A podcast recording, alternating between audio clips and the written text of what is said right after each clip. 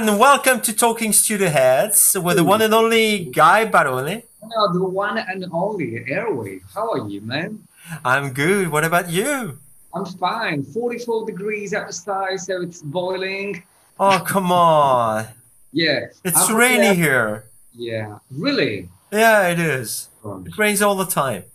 gosh, gosh. But you have four different perspectives in your studio. I got only one. I got my seat, you know, in my back in the background, but you, you know, uh, it's really boring. Yeah, but So- the seaside is uh, much more enjoyable than uh, the I'm synthesizers for sure me, you you know? see it's right there. Anyway, I'm, I'm gonna take a picture. Of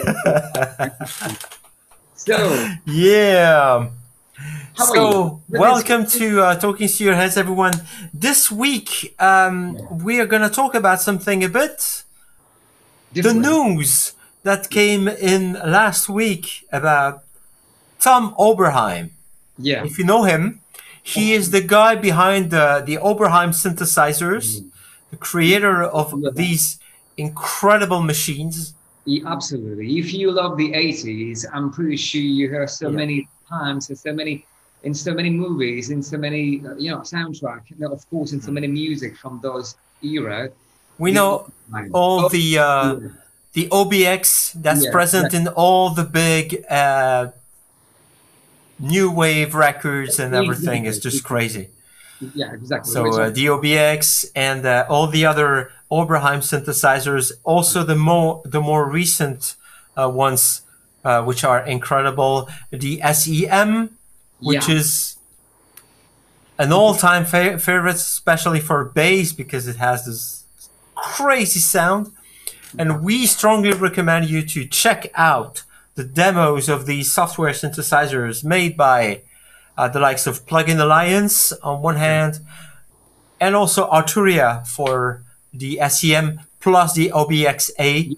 yeah, Um, because they have the OBX actually. I, I, I Yeah. have, and I do love it. I, I love- it too. I think I I, can it. do uh, one track with only the OBX from Arturia because it Mhm. sounds stunning. Uh, the, Yeah. I don't know what it is, but uh, it's so real actually. So it's full of richness over I harmony. I totally agree. Yeah. So some something absolutely weird uh, happened to him because a few years ago, due to contractual uh, reasons, for contractual reasons, he lost the right to act as Oberheim, as a brand called Oberheim, his own name. It's just crazy. And um, because of the demise of uh, Gibson, if you know the, the guitars and everything, because they uh, they went bankrupt uh, a while ago. Yeah. Music Tribe. We know Music Tribe yeah, of course. as the brand Behringer. Exactly. And we could have thought that yeah they're gonna take over the uh, the brand the, the brand name and um, they're they're just gonna keep it for themselves and they did the most Yeah. convenient but also the most uh, obvious thing to do in that case which is Which is they gave Tom Oberheim his brand name back. exactly. So, to anyone thinking that Uli Behringer is just a piece of work who is Usually looking for money, Yeah, exactly. Yeah. think again. Yeah. Because, I mean, it's not only incredible, incredibly generous because not nothing forced him to do the, to do so, but on top of that, it it, it was incredibly obvious. That, that was very obvious to, to them, to Music Tribe, to just give Tom Oberheim the rights back. Yeah. So, at least there is a kind of moral sense in the synthesizer industry. Mm.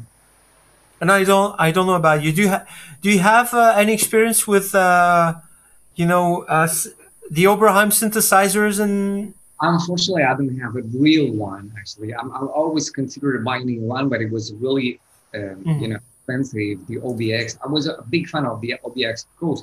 But I'm- one of one of his best friends is uh, Dave Smith, and you probably uh, know Yeah. that because you, you have a, a Mopho yourself, right? Still, still have it. I got a DSI. I, I got several actually. I have, I had the Mopho. I have the, uh, gosh, the matrix, the one with the matrix, full matrix. I can't remember the name right now. Sorry. The Matrix 12. Yeah.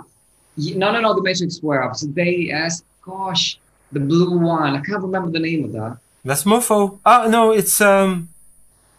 Yeah, that one. Uh, uh, Evolver, Yeah, exactly. the The Poly Evo- Evolver. Yeah, I have the mono evolver and I still have the poly evolver and still believe it, which that is one of, of the most incredible machine to make arpeggiators.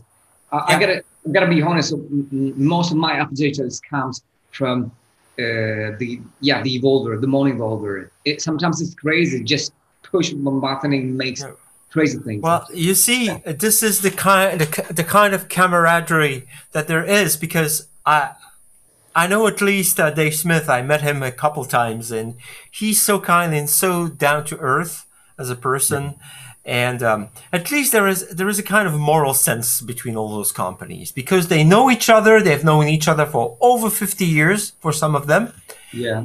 Oh, definitely. and and and they have this you know this moral sense and these ethos so badly missing yeah. in the in the actual EDM music industry yeah. and I, I I admire them so much for that because even a brand such as Music Tribe which is dreaded or uh, which seems daunting for for most of uh, most of us musicians because they, it's, it looks like you know a multinational without any Yeah.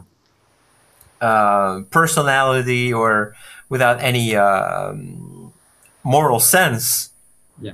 But even the biggest companies in the in the synthesizer in the manufacturer industry, they all have an incre- incredible roots and um, yeah, these ethos that that many people don't have anymore in the music industry. Oh, So um, Yeah, I, I, I gotta agree with you. now you probably understand why I'm going to the NAMM show uh, Yeah, pretty much every year when uh, when it's possible. yeah, of course. so, Yeah, what about you guys? Do you have any experience with the Oberheim synthesizers? Uh, what is your opinion about this? We would love to hear about this uh, about this one. And um, I gotta, I gotta say, uh, you know, hats off to uh, to Behringer, uh, which I was always, always consider a, a good company. Actually, yeah, definitely. Many people say that Behringer, or their, you know, their first aim is making money or whatever. With sometimes, not my opinion, actually, with crappy um, piece of gears. Not my opinion at all, because I love Behringer, and I still have so many uh, external effects from Behringer. They are really cheap and they work for what I, Yeah. I used to do. So they are really, um, with this move, they've been really fair, actually, from my point of view. So hats off again to Behringer uh, for, for what they've done. Uh, this is what I. good job, Uli. Yeah, exactly. Good job. I think And- they gained um, so much credibility um, with this move. So again, They gained the credibility they lost to uh, calling uh, Peter Kirn from uh, Create Yeah. Digital Media Quark sniffer, sniffer. Whether it's true or not, I don't know the guy, but Yeah. this, this is not something you do. not at all.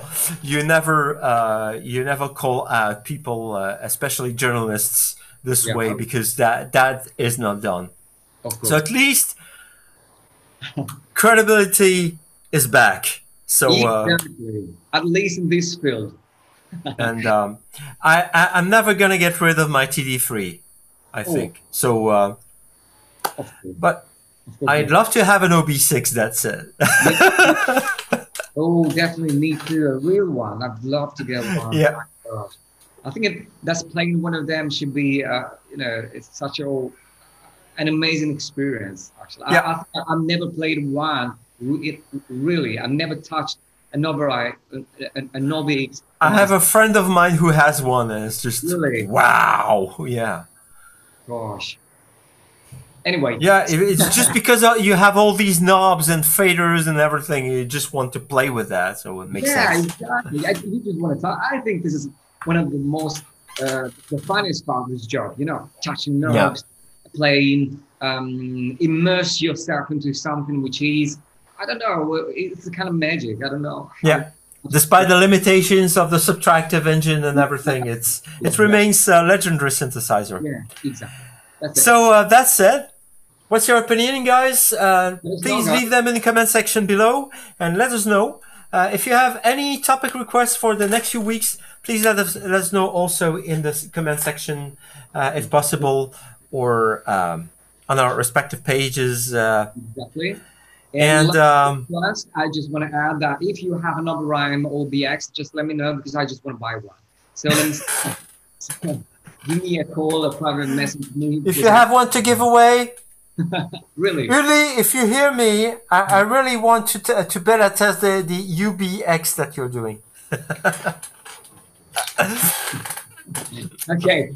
Thanks for your time, guys. Uh. Ladies and gents, thanks, thanks for your time. See you next time for another episode of Talking Studio Heads with the one and only Guy Barone. Oh, che bello. What a beautiful pronunciation you have, Guy Barone. I love it because it's so Italian. How do you say uh, Laurent? You say Laurent? Can you say your name with your pronunciation? Ah, in French, yeah. it's Laurent. Oh, Laurent. Laurent? Yeah, you got it. You got it right. one and only Laurent. Okay, thank you. Thanks a lot for watching. Talk to you. Thanks a lot. We'll be back in one week. Thank you. Ciao, guys. Ciao, ciao. ciao. Ciao, bye.